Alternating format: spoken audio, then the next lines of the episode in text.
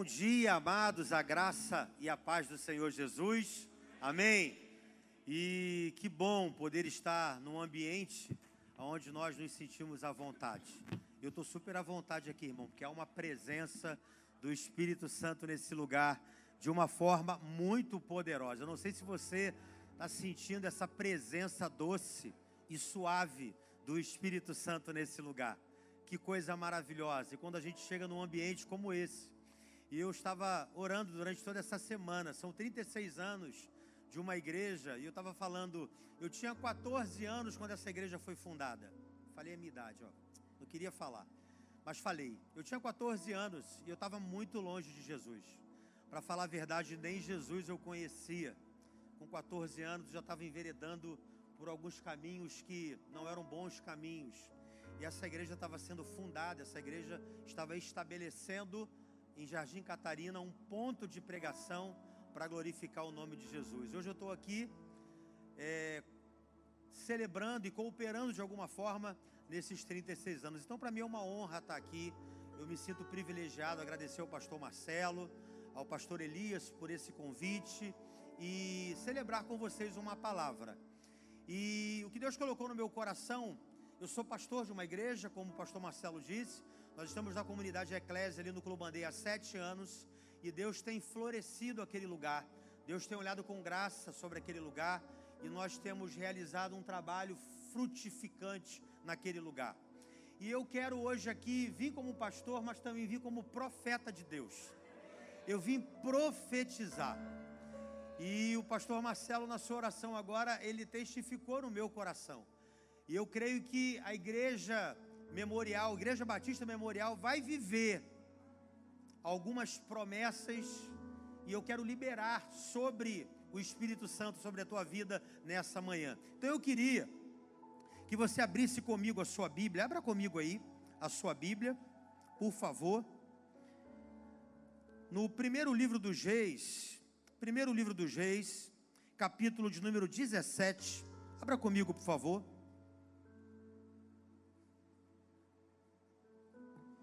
Primeiro livro dos Reis, capítulo 17.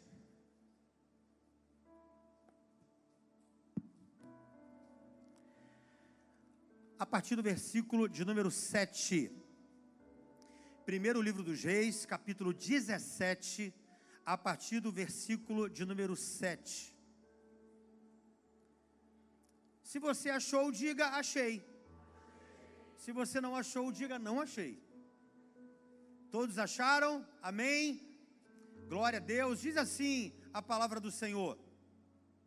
E sucedeu que, passando os dias, passados os dias, o ribeiro secou, porque não tinha havido chuva na terra. Então veio a ele a palavra do Senhor, dizendo: Levanta-te e vai a Sarepta, que é de Sidom, e habita ali e eis que eu ordenei ali a uma mulher viúva que te sustente. Somente até aí, feche teus olhos mais uma vez, vamos orar. Pai, muito obrigado. Louvado seja o teu santo e poderoso nome. Nós te agradecemos pelos 36 anos da tua igreja aqui no Jardim Catarina, Senhor. Agora fala conosco, ministra aos nossos corações, domina, Pai, cada mente aqui nesta manhã e leva cativo todo entendimento à obediência de Cristo, Pai. E que todo sofisma e que toda altivez que se levante contra o teu conhecimento seja jogado por terra agora pelo poder do nome de Jesus. E que toda incredulidade, que toda indiferença, que toda apatia seja cancelada nessa hora. Que os nossos corações e que os nossos ouvidos estejam abertos à tua voz e à tua palavra. É o que nós te pedimos e te agradecemos no nome de Jesus. Amém. E amém. Eu queria que você desse uma forte salva de palmas ao Senhor pela sua palavra. Amém. Glória a Deus. Queridos, Deus colocou essa palavra no meu coração. E esse texto aqui é um texto muito conhecido, trata-se de uma passagem singular na vida de um homem, de um dos maiores profetas de Israel. Você conhece a história ou já ouviu falar um pouco sobre Elias? Elias, ele é conhecido na palavra de Deus como o profeta do fogo. Elias é o leão de Israel. Elias, ele era conhecido pelo seu nível de realização no seu ministério profético. Elias, ele teve um ministério relevante, a sua capacidade de enfrentamento foi muito grande. Ele enfrentou reis, ele enfrentou rainhas e o nível de libertação sobre o povo de Israel através da vida do profeta Elias foi muito grande. Ele conseguiu tirar um fardo, um peso sobre um povo que estava durante muito tempo sendo enganado por uma profetisa, por uma rainha de de chamada Jezabel. E a Bíblia vai dizer que de sorte que o próprio Jesus do Novo Testamento ele foi é, confundido com o profeta Elias, quando aqueles discípulos perguntaram: Quem vós dizeis que sou? E as pessoas disseram: Olha, uns dizem que o Senhor é Elias. Olha a relevância desse profeta Elias na Bíblia Sagrada. E o texto, esse texto aqui é um tempo muito simbólico na vida desse profeta. O que antecede a essa passagem é que Elias ele aparece do nada. Você não vê uma história de Elias, embora a história de Elias seja uma história relevante, mas você não conhece a cidade que Elias veio, o nome do pai de Elias, o nome da mãe de Elias. Só fala que ele veio de uma cidade chamada Tisbe. Quando você vai analisar essa cidade, essa cidade ela não tem nenhuma representatividade dentro do mapa de Israel. Ela não significa muita coisa. É um lugar sem nenhuma importância, sem nenhuma relevância. Parece que Deus gosta de trabalhar com lugares e com pessoas improváveis, porque a Bíblia diz que Jesus vem de Nazaré, Mefibosete veio de Lodebar e o pastor Luciano veio do Camarão, aqui em São Gonçalo. Quase ninguém conhece o Camarão aqui em São Gonçalo. Alguém conhece esse bairro chamado Camarão aqui em São Gonçalo? Que bom, mas é um local totalmente improvável. E o pastor Luciano veio lá do Camarão. Deus gosta de trabalhar com lugares e com pessoas improváveis. Quem sabe você está aqui e você é um improvável de Deus. Quem sabe você está aqui e Deus vai começar a trabalhar. Elias, ele era oriundo desse lugar, desse lugar totalmente improvável. Mas aqui eu, eu começo a achar uma coisa nessa introdução: é que, mesmo carregando esse histórico, entre aspas, de anonimato, ele parece nesse cenário com muita autoridade. Diga comigo, autoridade. E aqui eu já aprendo uma coisa nessa introdução: autoridade não está em linha com o meu passado, autoridade não está em linha com uma decisão, autoridade está em linha, na verdade, com uma decisão. Talvez você esteja aqui nessa manhã e diga assim, pastor, olha, eu não tenho uma vida cristã, eu me converti há pouco tempo, eu não tenho um histórico, Deus não trabalha com o seu histórico regresso. Deus trabalha com uma decisão, e a partir de uma decisão que você tem, essa autoridade vem sobre você. Eu já quero declarar aqui nessa manhã, já nessa introdução aqui, que Deus não trabalha com o seu histórico regresso, Deus trabalha com uma decisão, e se você tomar uma decisão hoje, a partir de hoje, uma autoridade de Deus descerá sobre a sua vida, para que algo relevante seja feito e realizado através de você. Então a autoridade está ligado a uma decisão. Tome uma decisão hoje e a decisão que você vai tomar vai delegar em você autoridade. Esse é o Elias, alguém que quer marcar o seu tempo, alguém que quer marcar a sua geração. E a decisão que ele toma é uma das decisões mais difíceis na vida dele no Antigo Testamento. Ele decide confrontar frontalmente o maior pseudo-deus, a saber, Baal. Você conhece a história? Ele se levanta contra Cabe, ele se levanta contra Jezabel, e ele diz: Olha, tão certo como vive o Senhor, que não vai chover mais em Israel, por quê? Porque Baal estava tirando muita onda naquela época, achando que a chuva vinha por Baal, a, a plantação, a colheita vinha através de Baal, e todos estavam começando a achar que Baal dava destino, que Baal dava palavra profética. E Elias se levanta no meio daquela multidão e diz assim: Olha, Baal não tem poder para dar destino, Baal não tem poder para dar palavra. Quem tem poder para dar a última palavra é Deus. E eu vou provar para vocês que é Deus. E segundo a minha palavra, não vai chover mais em Israel. E aquela palavra que Elias libera, ele fala: Vive o Senhor, Deus de Israel, cuja face estou, que não vai chover mais. É essa decisão que eu e você precisamos tomar nessa manhã. Qual, pastor? Baal está fazendo muita graça no território. Baal está falando que vai fazer, Baal está falando que vai deixar de fazer, Baal está falando que o teu filho não volta mais, que o teu filho vai estar na droga, Baal está dizendo que o teu casamento está acabado, Baal está dizendo que não tem mais jeito, mas a última palavra vem de Deus, quem manda na tua vida é Deus, quem dá a última palavra na tua casa é Deus, quem dá a última palavra nessa igreja é Deus, e eu quero que você saia daqui sabendo que quem dá a palavra de destino na tua vida não é Baal, quem dá a palavra de destino na tua vida é Deus. E Elias vai levantar e vai falar assim: quem manda aqui é Deus, quem dá a última palavra aqui é Deus. E eu já quero liberar uma palavra como profeta de Deus aqui. Jardim Catarina é de Deus. Jardim Catarina é o bairro do avivamento. Jardim Catarina é o bairro onde Deus vai começar a levantar homens e mulheres cheios do Espírito Santo, porque quem manda no Catarina é Deus. Quem dá a última palavra aqui é Deus. São Gonçalo é terra do avivamento e quem dá a última palavra em São são Gonçalo é Deus. É Deus, irmão. A partir de hoje não chove mais nesse território. Porque se você está falando que é Baal que manda chuva, que é Baal que manda prosperidade, a partir de hoje você vai saber de quem manda nesse negócio aqui é Deus. E essa é a decisão que eu gostaria que você tomasse hoje, nessa manhã. Eu não sei qual é o problema lá na sua casa, na sua família, na sua rua, no seu casamento, no seu negócio. Ei, toma uma decisão que Elias tomou naqueles dias. Você é o Elias desta geração. Nós somos o Elias dessa geração. Nós precisamos tomar posse dessa palavra. Eu sou o Elias dessa geração. Se o Espírito de Deus habita em mim, tem uma palavra profética na minha boca. Tem uma palavra profética na tua boca. Ei, querido, a tua palavra tem poder. Você não está falando aquilo que está no teu coração, mas você está falando aquilo que do céu está sendo liberado sobre a tua vida. Você aqui é profeta, você é profetiza. Cadê os profetas e os profetizas nessa manhã? Manhã aqui, meu irmão. Então abra a tua boca e profetiza naquele lugar. Baal não dá a última palavra. Quem dá a última palavra é Deus. Quando Elias fala, Deus ouve. Deus ouve e atende. Fechou o céu.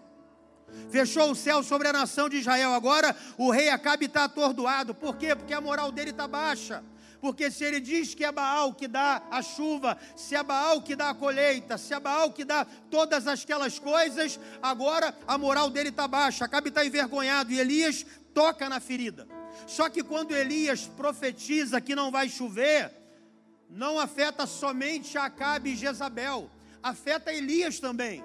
Por quê? Porque Elias também está no mesmo território. Elias está vivenciando a mesma coisa. Elias também está no mesmo território. Vem crise vem fome. Só que o que acontece? Que Deus já sabia que quando Elias orasse, afetaria ele também. Parece que eu posso ver Deus falando: olha, tem crise no território, vai ter, vai ter falta de água no território, mas onde tem servo de Deus não tem crise. Ô oh, querido, pega isso daqui. Tem crise, tem inflação, está acontecendo um monte de coisa, mas se você é um servo fiel, para você não vai ter crise, para você não vai acontecer nada. Sabe por quê? Porque ainda que o território que você esteja esteja em crise, mas se você é servo fiel, a crise não vai te alcançar, a crise não vai te pegar. Por quê? Porque eu sou um servo e sou um servo fiel. É o que Deus está falando aqui com Elias. Presta atenção, a Bíblia vai dizer que Deus fala com Elias: Elias, vai-te para o Oriente e se esconde junto ao ribeiro de Querite. Eu já ordenei aos corvos que te sustente. Presta atenção, com você Deus fala, mas com a tua bênção Deus ordena. Deus fala com Elias, mas dá uma ordem para a bênção: vai para o ribeiro de Querite, porque eu já ordenei aos corvos que te sustente. Querido, me ajuda a pregar. Fala com a pessoa que está ao seu lado: com você Deus fala, mas com a tua bênção Ele ordena, Ele dá uma ordem para que ela possa te abençoar. Ei, querido, com você Deus está falando, mas com a tua bênção Deus já está ordenando. Eu quero ser boca de Deus aqui, sabe por quê? Porque eu sei que tem um Deus que ainda que tenha crise no território, no território do fiel vai ter fartura. Deus já está ordenando uma bênção para você, Deus já está ordenando uma provisão para você, Deus já está ordenando um escape para você, então fica tranquilo. A crise chegou, mas a crise não vai chegar para aquele que serve, para aquele que é servo e para aquele que é fiel. Você pega essa palavra, eu vim aqui para acalmar o teu coração, para quietar o teu coração, e Deus manda dizer: pode ter crise, pode ter crise no território, mas aonde tem fiel, não terá crise o que estava faltando para todo mundo água, o que estava faltando para todo mundo comida, mas para o servo de Deus tinha água em abundância e tinha comida em abundância. Que coisa tremenda isso, irmão. Não falta água, porque ele está na beira do rio. Não falta pão nem carne, por quê? Porque o urubu, o abutre, está trazendo carne. Irmão, isso aqui chama a minha atenção. Por quê? Porque o urubu, o corvo, ele disputa carne podre. E agora ele está pegando carne fresca no bico e está levando para Elias. Sabe o que Deus falou comigo? Olha, se for para te abençoar, eu mudo a natureza do corvo. Ele não vai comer aquilo que é teu. Eu mudo a natureza das coisas para te abençoar. Pega essa palavra, meu irmão. Deus muda a natureza das coisas para te abençoar. O corvo estava de olho, mas o que que Deus falou? Essa palavra é para o meu servo. Essa comida é para o meu servo. Eu mudo a tua natureza, mas eu abençoo o meu servo, eu entro com provisão no meu servo. Ei, Deus está mudando coisas, sabe para quê? Para que a provisão dele chegue sobre a tua vida, meu irmão. Deus está mudando regras, Deus está mudando percurso, Deus está mudando situações, sabe para quê? Para te abençoar, aleluia. Assim aconteceu.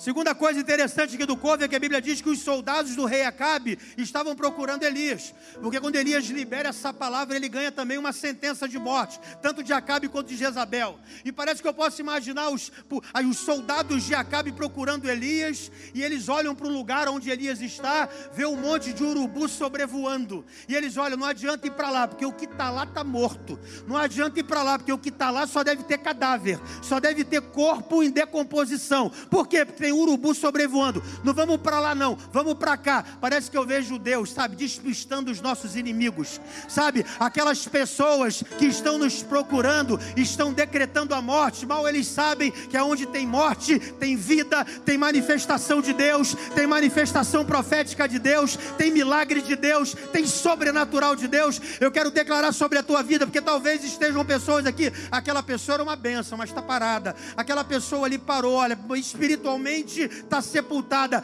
Hoje é manhã de avivamento na tua vida. Hoje é amanhã, querido. Aquilo que falou que estava morto, Deus vai reviver nessa manhã. Aleluia sobrenatural acontecendo. Os soldados, Deus manda os soldados para cá, Elias vai para cá. Que coisa tremenda isso, irmão. Deus confunde os inimigos de Elias quando ele acha que vai te pegar, Deus já trouxe você para cá é Deus cegando os inimigos, é Deus confundindo os inimigos. Eu tenho orado ultimamente isso aqui em São Gonçalo. Falei, Senhor, me torne invisível diante dos inimigos. Me coloca invisível aqui para quando eu passar por esse lugar, que eu passe com segurança sobre esse lugar. Elias está bebendo do rio e está comendo pão, irmão. Agora eu te pergunto: isso é uma vida boa, sim ou não? Irmão, Elias está no tempo de crise, secou, não tem chuva. Elias está na beira do rio, está bebendo água fresca e está comendo carne. É uma vida boa, sim ou não, irmão?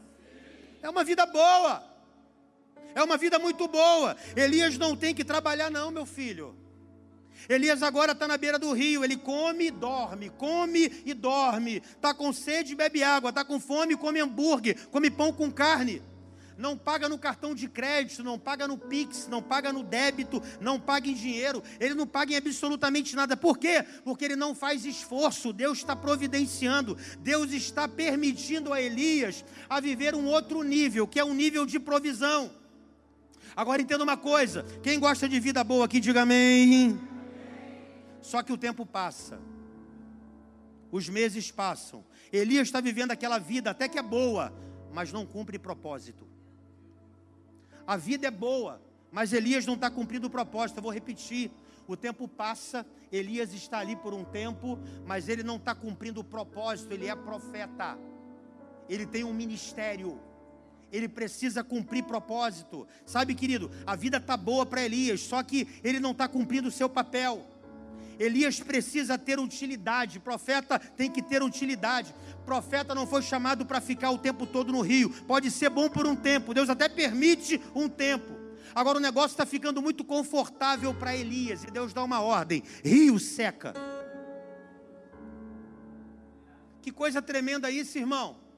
Elias está obedecendo, Elias é porta-voz de Deus, Elias confrontou os profetas de Baal, Elias confrontou os profetas de Acera, são 850 profetas que ele matou só dentro do território de Israel. Elias está no propósito, Elias está cumprindo o propósito, ele para por um tempo, ele fica ali e Deus vai e manda secar o rio. Quem sabe nessa manhã eu estou respondendo aqui a pergunta de algumas pessoas. Qual a pergunta, pastor? Você está se perguntando, Deus, por que, que a minha vida está assim? Por que, que secou o rio? Eu sou teu servo, eu sou tua serva. Eu estou vivendo conforme a tua palavra. Ei, querido, você está vivendo conforme a tua palavra, só que a tua vida não está tendo utilidade. A sua vida não está cumprindo o propósito. E você precisa entender que você nasceu com um propósito. E se você está fora do propósito, você está numa zona de conforto. E a zona de conforto é muito bom, mas nada acontece lá. A zona de conforto é muito bom, mas nada cresce naquele lugar. Você precisa entender que nós nascemos com um propósito. Eu tenho falado isso muito lá na igreja, quando você olha para uma flor, quando você olha para uma planta, e se essa planta, qual é o propósito da planta? Ela tem que aflorar, ela tem que desabrochar, ela tem que florescer. Por quê? Porque esse foi o propósito ao qual Deus a criou. Ela precisa cumprir esse propósito, porque se ela não cumpre esse propósito, ela não glorifica o nome de Deus. Por quê? Porque ela nasceu com esse propósito. A minha vida e a sua vida é a mesma coisa. Deus te deu dom, Deus te deu habilidade, Deus colocou uma série de coisas só em você, que só pertence a você, para que você cumpra propósito. E quando você está na zona de conforto e quando você não cumpre propósito, você está vivendo uma inutilidade no reino de Deus. E Elias, ele caiu nessa armadilha aqui. A vida de Elias, o ministério de Elias, por um período ficou estagnado, irmão. Deus sabe que se tem água, você se acomoda, se tem pão, você se acomoda, se tem carne, você se acomoda, mas de vez em quando Deus fecha a torneira para quê? Para você tomar uma postura diferente. Para você tomar uma postura, uma posição diferente. Elias deve ter ficado assim, e agora? O que, que eu faço? O rio secou, eu vou fazer o quê? Ei, que não tem muita gente aqui nessa manhã perguntando por que, que o rio secou. Tem muita gente aqui nessa manhã questionando Deus por que, que o meu rio secou. Por que, que o ribeiro secou? Porque Deus tinha uma nova direção para a vida de Elias. Deus tinha uma nova direção para o seu ministério profético. Deus tinha um recomeço, Deus tinha um novo nível, Deus tinha um novo começo. Então eu quero liberar uma palavra para você e eu quero aqui te explicar por que, que o teu rio secou. Sabe por que, que o teu rio secou? Porque foi a única forma que Deus encontrou para te tirar dessa situação, para elevar o teu nível, para você começar uma nova estação, para você começar um novo ciclo, para você começar uma nova história. Então no final dessa mensagem você vai agradecer porque o teu rio secou. Sabe por quê? quê? Porque Deus quer te levar para um outro nível, Deus quer te levar para um novo ciclo, Deus quer te levar para uma nova estação. E quando o rio secou na vida de Elias, Elias começou a viver coisas sobrenaturais. Enquanto Elias secou o rio de Elias, Elias começou a viver em outros níveis, em outros patamares, em outras intimidades com Deus que até então ele não havia vivido. E eu quero declarar sobre a tua vida que se o seu rio secou, isso não é o fim, mas mas é o início de um novo propósito de Deus na tua vida. Quem recebe essa palavra aí, levanta a tua mão, dá um glória a Deus, aplauda ao Senhor, faça alguma coisa, mas entenda: se o teu rio secou, Deus tem um novo nível para você. Pastor, o que, aconteceu na vida de Elias?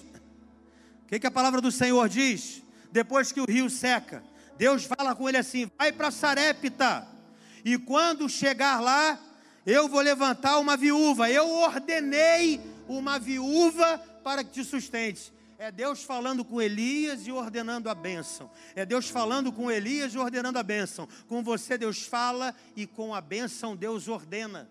Agora vai para Sarepta. Por quê? Porque eu ordenei uma viúva para que te sustente. O primeiro nível de milagre que Elias vai viver depois que o rio secou e que ainda ele não tinha vivido, se chama o milagre da multiplicação. Repita comigo: milagre da multiplicação. Mais uma vez, milagre da multiplicação. Elias já tinha vivido algo sobrenatural de Deus. O que? A provisão. Certo, irmão? Viveu a provisão, foi lá para o rio, tinha água, tinha carne, sustentado de uma forma sobrenatural por um corvo, por um urubu. Isso para mim já é um nível de experiência com Deus fantástica, se Deus me permitisse viver isso. Só que agora o rio seca. Deus agora está levando Elias para um outro nível. Ele vai agora para Sarepta. E quando ele chega lá em Sarepta, a Bíblia vai dizer que uma viúva sustenta ele. Irmão, uma viúva. Recomeços acontecem para nos levar a novos níveis e experimentar coisas maiores. Até aqui, Elias só tinha experimentado o milagre da provisão de Deus, que já é para mim muita coisa. Agora, mas Deus quer dizer, além da provisão de Elias, eu tenho poder para multiplicar. Quem recebe essa palavra aqui nessa manhã, irmão? Abra as suas mãos aí que eu vou profetizar multiplicação sobre a tua vida aquilo que você tem vai multiplicar, áreas da sua vida irão multiplicar de uma forma sobrenatural. Pode baixar sua mão, agora responde para mim: Deus tinha empresários para sustentar Elias em Sarepta? Sim. Deus poderia levantar homens ricos com condições melhores para sustentar Elias naquele lugar? Sim. Mas Deus sempre vai usar aquilo que não é óbvio. Deus sempre vai usar aquilo que vai te mexer com a cabeça. Deus sempre vai usar aquilo que você vai falar assim: só pode ser Deus. Não, não, não, não, tem, não, não tem como não ser Deus. Sabe, eu estou falando aqui para algumas pessoas que você acha que a tua bênção vai vir de uma pessoa relevante, a tua bênção vai vir de uma pessoa importante, a tua bênção vai vir daquela situação que você acha, não, aquela pessoa ali tem condições de me ajudar. Eu quero declarar sobre a tua vida, eu sou profeta de Deus, que a multiplicação vai vir de onde você menos espera de onde você menos imagina, de onde você nem pensou que poderia acontecer, vai vir a bênção de Deus sobre a tua vida. Se prepara para te surpreender como Deus vai agir nesse novo nível que Ele está te levando, que é o nível de multiplicação. Ele ordena uma viúva que te sustente. Repare que para cada nível de milagres, Deus vai ordenando a sua bênção. Elias chega naquele lugar e ela diz: Olha, o que eu tenho é pouco. Olha que Irmão, como é que você chega num cenário desse? Ó, Deus falou que você vai me sustentar. Ela falou: Não, peraí, tem alguma coisa errada. Porque o que eu tenho aqui é um pouco de azeite e um pouco de farinha. Eu vou fazer um bolo para o meu filho e a gente vai morrer. Como é que Deus falou para você que, que eu vou te sustentar? Sabe, querido, pega isso daqui. Elias fala assim para aquela mulher: Não, não, não, não. Não faz para o seu filho, não. Faz para mim primeiro. E se você fizer para mim, traz o bolo aqui, eu vou comer. E eu quero declarar que não vai faltar farinha na sua panela. E não vai faltar botija no teu azeite até que volte a chover em Israel. Irmão, eu aprendi algo tremendo na pandemia com isso, pastor. Irmão, quem era a Bíblia daquela época? Elias. Quem era o ministério profeta? Quem era a boca de Deus naquela época? Elias era a igreja. Elias era o ministério. O que, que ele estava falando? Olha, eu sei que você vai comer, mas olha, sustenta, me sustenta primeiro. Sustenta o altar primeiro. Sabe por quê? Porque se você me sustentar, da minha boca vai sair milagre para você. Da minha boca vai sair palavra profética para você. Da minha boca vai sair palavra de vida para você. Então traz para mim primeiro. Me alimenta, me sustenta, me fortalece. Porque quanto mais você me sustentar e me fortalecer, mais palavra profética eu vou liberar. Sabe, pastor, eu preguei isso lá na pandemia e falei, irmão, ei, eu sei que a situação está ruim, mas sustenta o ministério. Sabe por quê? Porque é no ministério que vai sair a palavra de vida para você, a palavra de vida para tua família, a palavra de vida para o teu casamento, a palavra de vida para os seus filhos. Sabe por quê? Porque é o ministério, é a palavra, é a boca de Deus. Ei, querido, você quer multiplicação na tua vida? Ah, querido, abençoa o ministério. Chega diante do ministério, pastor. Eu quero abençoar o ministério, eu quero honrar o ministério, eu quero fazer parte de tudo aquilo que Deus tem para esse lugar a partir de hoje. Vai vir derramado uma unção de multiplicação sobre a tua vida. Aquela mulher entendeu que se ela primeiro pudesse abençoar o ministério profético de Elias, ela teria multiplicação. Então, o nível que Elias está vivendo agora é um nível de multiplicação. Vindo de quê? Vindo de uma situação pequena, vindo de uma situação complexa, mas foi aquilo que começou uma grande obra na vida daquela mulher e na vida daquele grande homem de Deus. Eu quero liberar sobre a tua vida, irmão. Levanta a tua mão. Eu vim profetizar aqui: haverá um nível de multiplicação sobrenatural nessa igreja, haverá um nível de multiplicação sobrenatural sobre a tua vida. Eu profetizo sobre a tua vida um nível de multiplicação, e a multiplicação virá daquilo que não é óbvio. O milagre vai acontecer, a palavra vai ser liberada desse altar, porque esse altar é o ministério profético para a tua vida. A palavra profética vai sair desse altar para você. Pode aplaudir a Ele, meu irmão. Pode aplaudir ao Senhor. Aleluia. Talvez você entrou por essas portas perguntando um monte de coisa para Deus. Deus, por que, que meu ribeiro secou? Por que, que essas coisas estão acontecendo comigo? É porque Deus quer manifestar multiplicação na tua vida. Deus quer manifestar multiplicação. Deus quer manifestar essa unção sobre você, de uma área que você menos espera, virá a abundância de Deus sobre a sua vida, meu irmão. A razão menos óbvia virá a multiplicação na sua vida. Deus multiplicou o azeite, Deus multiplicou a farinha. É um tempo de você viver a multiplicação de Deus na sua vida. E eu tenho vivido esse tempo de multiplicação, eu tenho vivido esse tempo de sobrenatural de Deus. Uma coisa sobrenatural tem acontecido naquele lugar. E eu tenho visto isso. Agora, saindo dali, ele experimentou outro milagre. Olha só, irmão. Milagre atrás de milagre, depois que o ribeiro secou. Qual foi o segundo milagre? Qual foi o segundo nível de milagre que Elias vivenciou? Elias vai experimentar agora a ressurreição. A Bíblia diz no versículo 17 que o filho dessa mulher, dessa mesma mulher, ele adoece. A doença se agravou muito, até que nele nenhum fôlego ficou e ele morre. Agora Deus está mostrando para Elias: Elias, depois que eu te mostrei que eu sou o Deus da provisão, que eu sou o Deus da multiplicação, Elias, agora eu vou provar para você que eu sou o Deus da ressurreição. E agora Elias está começando a viver situações e momentos daquilo que estava morto reviver. O que, que morreu na tua vida durante esses últimos tempos? Eu tenho conversado com algumas pessoas e esse tempo de pós-pandemia, morreu o desejo de servir, morreu o desejo de estar na igreja local, morreu o desejo de amar vidas, de cuidar bem delas, morreu o desejo de abrir aquele pequeno grupo, morreu o desejo de fazer aquela casa de paz, morreu o desejo de você começar a fazer coisas relevantes para o reino de Deus. Deus está mostrando para Elias: Elias, eu tenho o poder de ressuscitar aquilo que está morto. Eu tenho o poder de ressuscitar aquilo que para você já morreu, aquilo que para você não tem mais jeito. Eu tenho o poder de ressuscitar, querido. Eu sou profeta, eu quero liberar uma profecia sobre você. Aquilo que está morto, as áreas da sua vida que você já decretou morte, que você já decretou luto, Deus manda te dizer: Eu tenho o poder de ressuscitar. Deus está ressuscitando ministérios aqui nessa manhã. Deus está levantando você como profeta nesse lugar. Deus está levantando você como liderança nesse lugar. Deus está liderando você como boca de Deus nesse lugar. Sabe para quê? Porque aquilo que você falou que estava morto, Deus vai ressuscitar.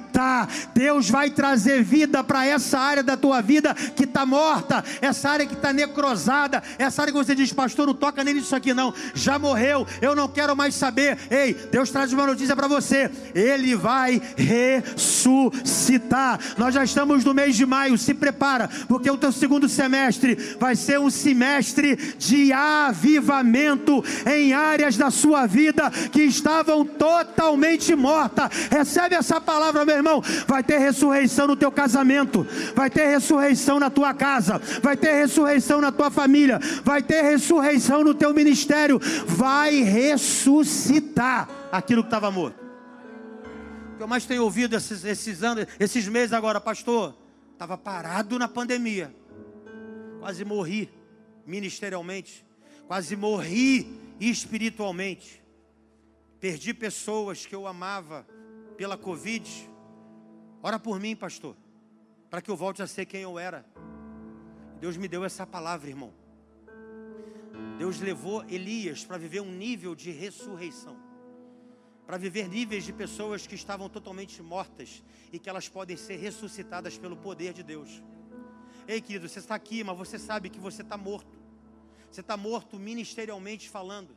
Você está morto espiritualmente falando. Você está aqui como um zumbi. Você está vivo, mas espiritualmente você está morto. Deus está falando com você aqui nessa manhã. Eu quero ressuscitar você. Eu quero soprar o sopro de vida hoje em você. Eu quero que você saia daqui avivado, vivo, despertado, ativado para a glória do meu nome. Por quê? Porque eu tenho um propósito na tua vida. Você pode me ajudar a pregar? Fala com a pessoa que está falando. Deus tem um propósito na tua vida, meu irmão. Deus tem um propósito na tua vida. Pergunta para essa pessoa que está falando aí: morreu alguma coisa dentro de você? Quem carrega nessa manhã aqui um relatório de morte? Quem carrega nessa manhã aqui alguma coisa que morreu na vida? Deus te trouxe aqui para te dizer: não murmure porque o rio secou. Por quê? Porque depois que o rio seca, tem multiplicação e tem ressurreição para a tua vida, meu irmão. 2022, antes de 2022 acabar, levanta a tua mão que eu vou profetizar. Antes de 2022 acabar, o que estava morto na tua vida vai ressuscitar. E eu libero essa palavra que vai vir, meu irmão, vai vir para a glória do nome do Senhor. Eu profetizo isso sobre a tua vida. Quem recebe essa palavra aí, dá um glória a Deus, irmão. Aquilo que o homem não tem poder para fazer, Deus vai fazer. Deus vai fazer. Deus entra na história para que tudo aquilo que morreu ressuscite. Existem áreas da nossa vida que você já deu como morto, mas Deus está falando assim: vou ressuscitar. Eu vou fazer o milagre da ressurreição. Mas não parou por aí. O ribeiro seca. Elias diz: O que eu faço? Deus fala: Vai para Sarepta. Vive a multiplicação. Vive o milagre da multiplicação. Vai para esse nível. Vai para essa nova estação. Vai para esse momento de sobrenatural. Aí agora Elias está vivendo o momento da ressurreição. E depois disso, o que, é que Elias vai viver? Elias vai viver o momento da chuva abundante. Elias vai experimentar Elias a chuva abundante, o sobrenatural. Elias começa a viver outro nível. Sabe, querido, aqui Baal já havia sido derrotado. Você conhece a história? Baal foi destronado. E quando Baal é destronado, irmão, a palavra que está na tua boca, ela tem poder. Para que o milagre da abundância acontecesse, esse, esse ano na Eclésia é o ano da abundância. E uma forma de você viver uma vida abundante é ser uma pessoa que honra, é ser uma pessoa grata, e é ser uma pessoa que tem um coração ensinável.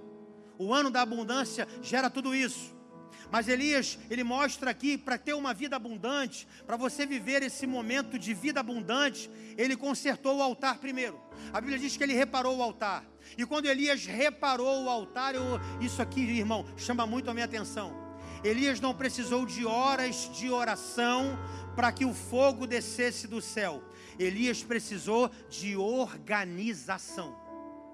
Tem muitas coisas que vão acontecer na nossa vida quando nós organizarmos algumas áreas da nossa vida. Existem algumas coisas que vão acontecer na nossa vida, não somente com oração, mas quando eu organizo, quando eu coloco em ordem. Elias colocou o altar em ordem. Quando o altar ficou em ordem, ele orou e o fogo desceu do céu. Tem muita gente que está orando, está orando, está orando, mas está todo desorganizado. O fogo não vai descer. O fogo vai descer quando você orar e quando você organizar. Ele reparou o altar. E quando o altar esteve reparado, Elias fez uma oração simples. E a oração simples de Elias foi o suficiente para que o milagre de Deus acontecesse. O altar foi reparado, Baal foi destronado. Fala com a pessoa que está do seu lado assim: depois que Baal for destronado, depois que você organizar o altar, vai voltar a chover de novo. Você está entendendo por que, que ainda não choveu? Você está entendendo por que a abundância ainda não chegou? Você precisa organizar algumas áreas da sua vida. Você precisa colocar em ordem algumas áreas da sua vida. E a Bíblia vai dizer que Elias manda o seu moço ver. O moço volta sete vezes. E na sétima vez o moço vê uma pequena nuvem. E ele diz: Olha, eu vejo uma pequena nuvem. Do tamanho da mão de um homem.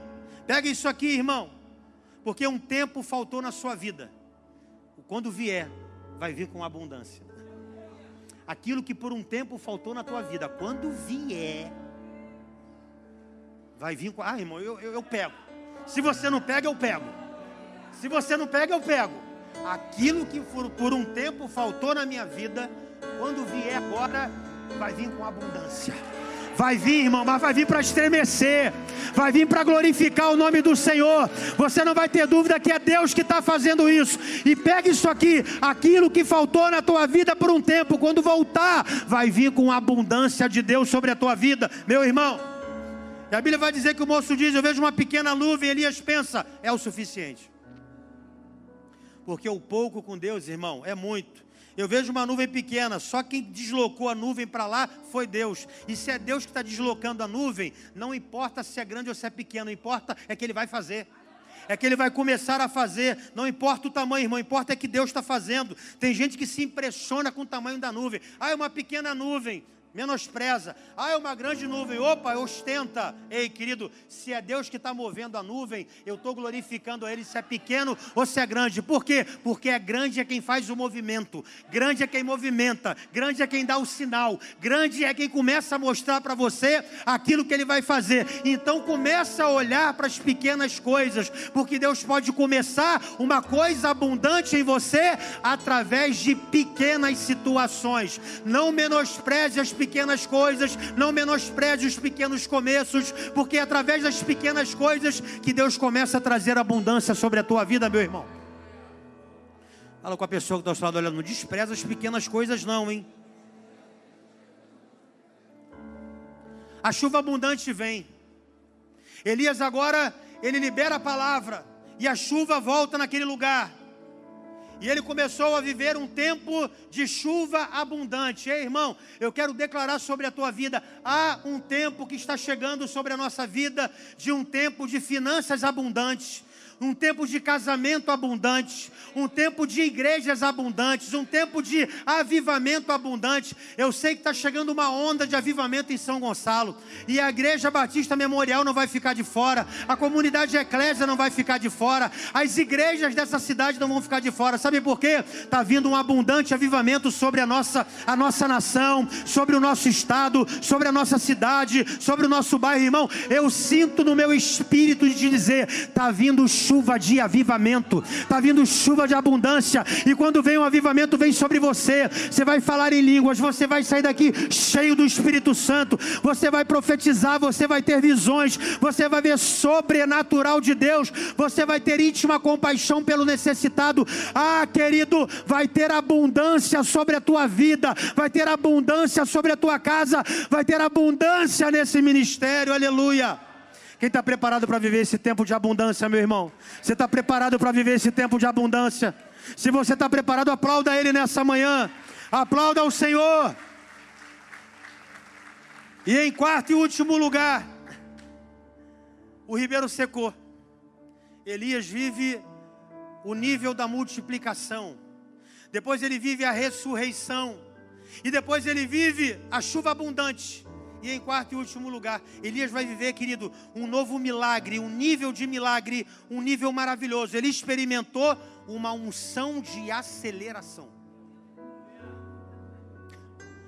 Elias experimentou uma unção de aceleração. O que, é isso, pastor? A Bíblia diz que quando a chuva veio, ele fala para o moço assim: Olha, manda Cabe aparelhar o carro e descer, porque ruído há de uma abundante chuva.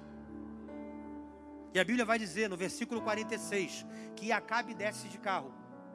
Aí Elias olha e fala assim: desceu, não peguei carona. E ele desceu, não peguei carona. Já chegou naquele momento em que você está tá vivendo uma experiência que você parece que está em desvantagem? Sabe aquele momento que parece que você está vivendo um momento de desvantagem? Sabe quando você começa o ano e fala assim: já comecei na desvantagem? Quem tinha que ser promovido sou eu, mas quem foi promovido foi ele aquela, aquela vaga era para mim, mas por detalhe pequeno a vaga não foi minha. Sabe quando você começa o ano, quando você começa alguma coisa e você já começa com um sentimento de desvantagem? Foi exatamente isso que Elias está vivendo agora. Por quê? Porque Acabe aparelhou o carro e desceu para Jegiel. E ele agora está num momento de desvantagem. Mas a Bíblia vai dizer: E a mão do Senhor estava sobre Elias. E ele lhe cingiu os lombos. Irmão, fui estudar isso. Cingiu o lombo. E aí eu fui entender que foi uma unção que veio sobre Elias. Cingir os lombos é ungir. E a Bíblia vai dizer que quando Elias desceu, a Bíblia vai dizer, irmão, que ele chegou primeiro do que Acabe lá embaixo. Aí eu fui estudar, eu falei, pô, é, deixa eu estudar. Eu fui estudar, eu fui entender que a carruagem de Acabe eram oito éguas egípcias. Era o 4x4 turbinado da época. Por quê? Para tirar o rei de qualquer perigo. Então ele tinha que sair rápido dos lugares. Então ele tinha oito éguas egípcias na sua carruagem. Irmão, tu imagina. Ele descendo, por quê? Ele pensou: esse cara é profeta de Deus. O que fala acontece. Se vai vir, eu vou descer rápido. Ele desceu rápido, com pressa. Mas a Bíblia vai dizer que Elias recebeu a unção do The Flash. Chegou primeiro que Acabe. Elias agora está vivendo outro nível de experiência com Deus. Elias está vivendo agora a unção de aceleração. Irmão, por que, que eu estou pregando isso? Porque eu estou vivendo isso. Há cinco anos atrás, eu recebi um pastor lá na igreja, lá de Curitiba, pastor Marcelo. E ele falou assim comigo: Luciano, Deus manda te dizer que está vindo sobre você uma unção de aceleração. Aí eu falei: o que, que é isso, né? Se ele não falar, eu não vou entender. Ele disse: você vai entender. Aquilo que era para acontecer em 10 anos na tua igreja, vai acontecer em 5. Aquilo que ia acontecer em quatro vai acontecer em dois. E aquilo que ia acontecer em dois vai acontecer em um. Entenda, Deus acelera, mas Ele não pula processo e Ele não pula etapa. Entenda isso. A unção de aceleração vem, mas você não pula processo, você não pula etapa. É Deus acelerando, é Deus cingindo os seus lombos. É a mão do Senhor sobre a tua vida, fazendo as coisas tomarem uma velocidade fora do normal. Irmão, o que aconteceu naquele segundo ano, eu não sei te falar. Eu só sei que nos próximos cinco anos, nós vamos completar sete anos agora em julho. Se você for na nossa igreja, você fala assim: Eu não acredito que essa igreja aqui, você fez tudo isso em sete anos. Sabe por quê? Porque houve uma unção de aceleração. Foi uma palavra liberada naquele lugar. E eu entendo o que aconteceu com Elias. Sabe por quê? Porque esta unção de aceleração está sobre a minha vida, está sobre o meu ministério. Pastor Marcelo, vem aqui por favor.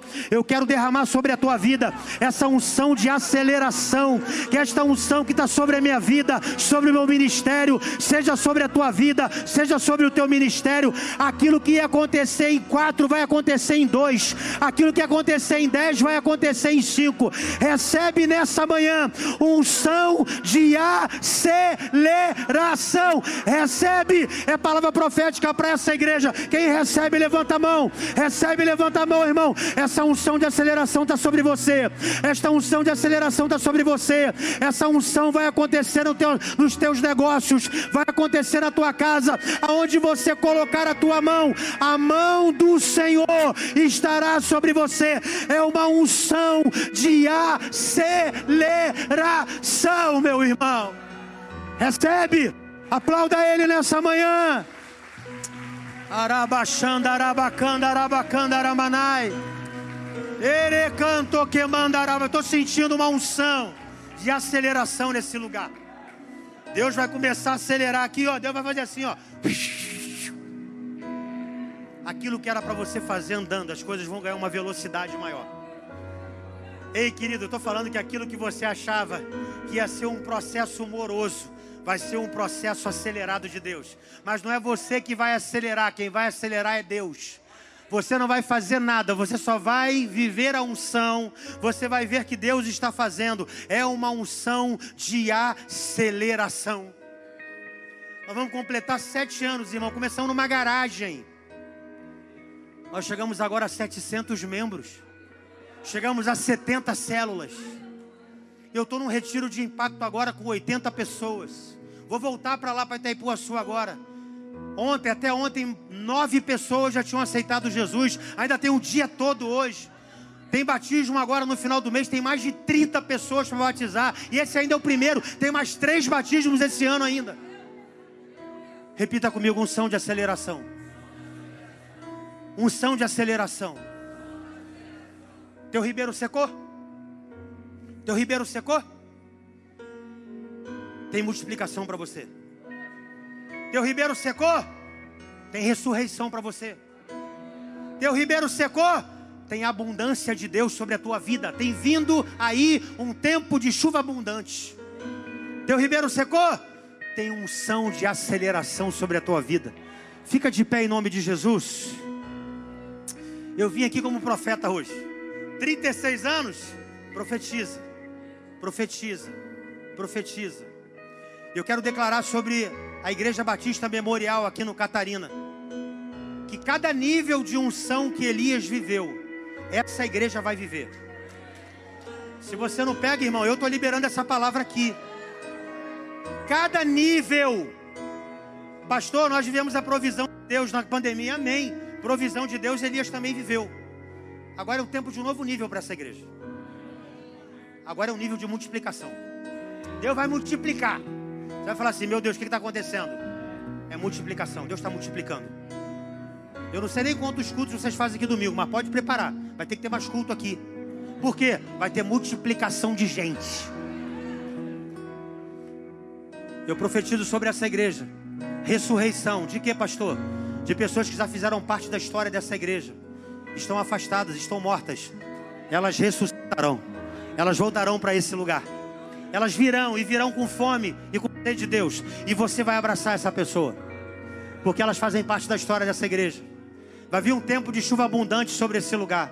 A abundância de Deus vai vir sobre esse lugar, mas a abundância virá sobre pequenas coisas, sobre coisas insignificantes, que você tem que estar perceptível e sensível a que Deus está fazendo, para que você perceba que através daquela pequena coisa tem ruído de abundante chuva. E se prepare para uma unção de aceleração. Essa igreja vai viver um tempo de aceleração. Escuta o que eu estou dizendo para vocês. Só me traz aqui depois para testificar, Elias. Agora eu quero fazer uma pergunta para você. Quem precisa aqui de multiplicação em alguma área da sua vida, levanta a mão. Quem precisa? Muito bem. Pode baixar a mão. Quem precisa aqui que alguma área da sua vida possa ser ressuscitada? Precisa reviver algumas coisas. Levanta a mão, deixa eu te ver. Glória a Deus. Quem aqui precisa de algo abundante na tua vida. Pastor, mas tem que vir com abundância. Tem que superabundar. Quem precisa disso, levanta a mão. Glória a Deus. Quem deseja essa unção de multiplicação, levanta a mão. Então, se você levantou a mão, eu quero rapidamente convidar, sai do teu lugar, vem aqui no altar. Eu quero orar por você. Eu quero derramar essa unção sobre a tua vida, que está aqui no altar. Lembra que Elias era a palavra profética? Acho que vai ter que botar esses bancos mais para trás aí, Elias. Tem muita gente vindo aqui. Vem cá, vem aqui, irmão. Vamos cantar um louvor? Podemos cantar um louvor? Vamos entoar um louvor enquanto o povo vem?